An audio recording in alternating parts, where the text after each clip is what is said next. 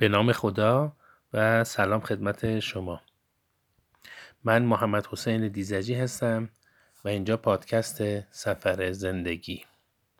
خیلی متشکرم از اینکه در طول این مدت همراه بودید و به پادکست های من در واقع وقت گذاشتید و گوش دادید.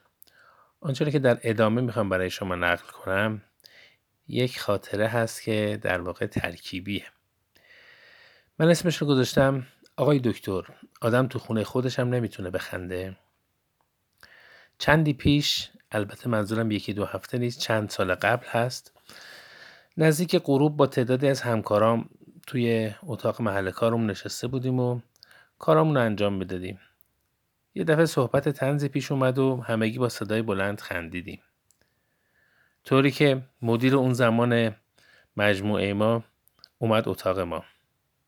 در واقع اومد اتاق ما ببینه که چه خبره، چرا این آدما یه دفعه زدن زیر خنده. ما هم همون طنز رو براش تعریف کردیم و اونم حسابی خندید. این نکته منو یاد یه خاطره انداخت که در واقع اصل ماجرایی که میخوام نقل کنم برای شما این هست. این خاطر مربوط به اولین محل کار من هست. چیزی مربوط به حدود 30 سال قبل، یعنی اواخر دهه 60، سالهای مثلا 67 68 اون زمان هست. ماجرا این بود: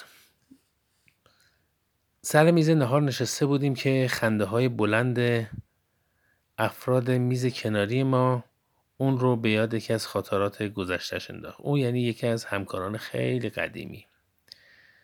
این ماجرا باعث شد که یه چیزی رو برامون تعریف بکنه، یعنی در واقع رفت به دوران پیش از انقلاب. اون زمان او تو همین مجموعه و تو همین مؤسسه کار میکرد. برامون گفت یه روز صبح وقتی رئیس مؤسسه وارد ساختمان شد، صدای خنده تعدادی از همکارا در انتهای سالن طبقه اول توجهش رو به خودشون جلب کرد. در واقع این خنده ها باعث شد که مدیر مجموعه به جای که پله ها رو بگیر و بره بالا به سمت دفترش، یه راست بره سمت اون اتاقی که تو طبقه اول در انتهای سالن بود. در اتاق باز میکنه و میره تو، میبینه یه تعداد از پرسنل اون موقعی صبح نشستن و سرگرم صبحونه خوردنن. رئیس مؤسسه میپرسه اتفاقی افتاده که این موقعی صبح صدای قهقهتون تمام سالن رو پر کرده؟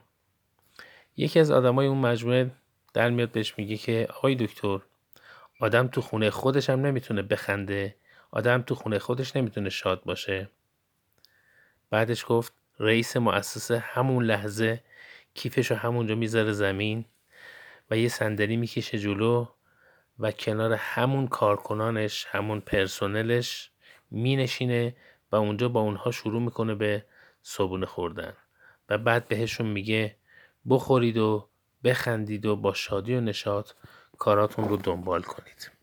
چرا من این ماجرا رو تعریف کردم؟ به این دلیل که توی سری فضاهای کاری، به خصوص حالا در سالهای قبل، در دوره‌های گذشته و البته برخی از مجموعهایی که هنوز هم با این تفکر دارن کار میکنن، این نوع اتفاقها میافته.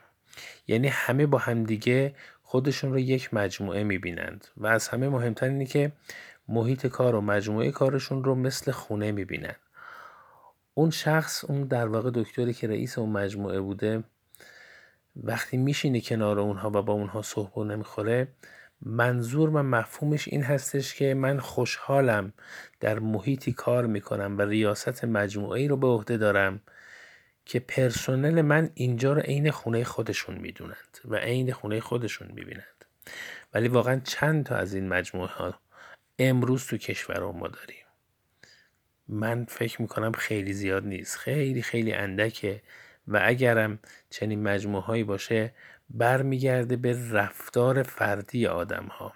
یعنی سیستم به این شکل عمل نکرده که برای آدم ها در واقع اون احساس رو به وجود بیاره و ایجاد بکنه که اونا حس بکنن دارن تو خونه خودشون کار میکنن.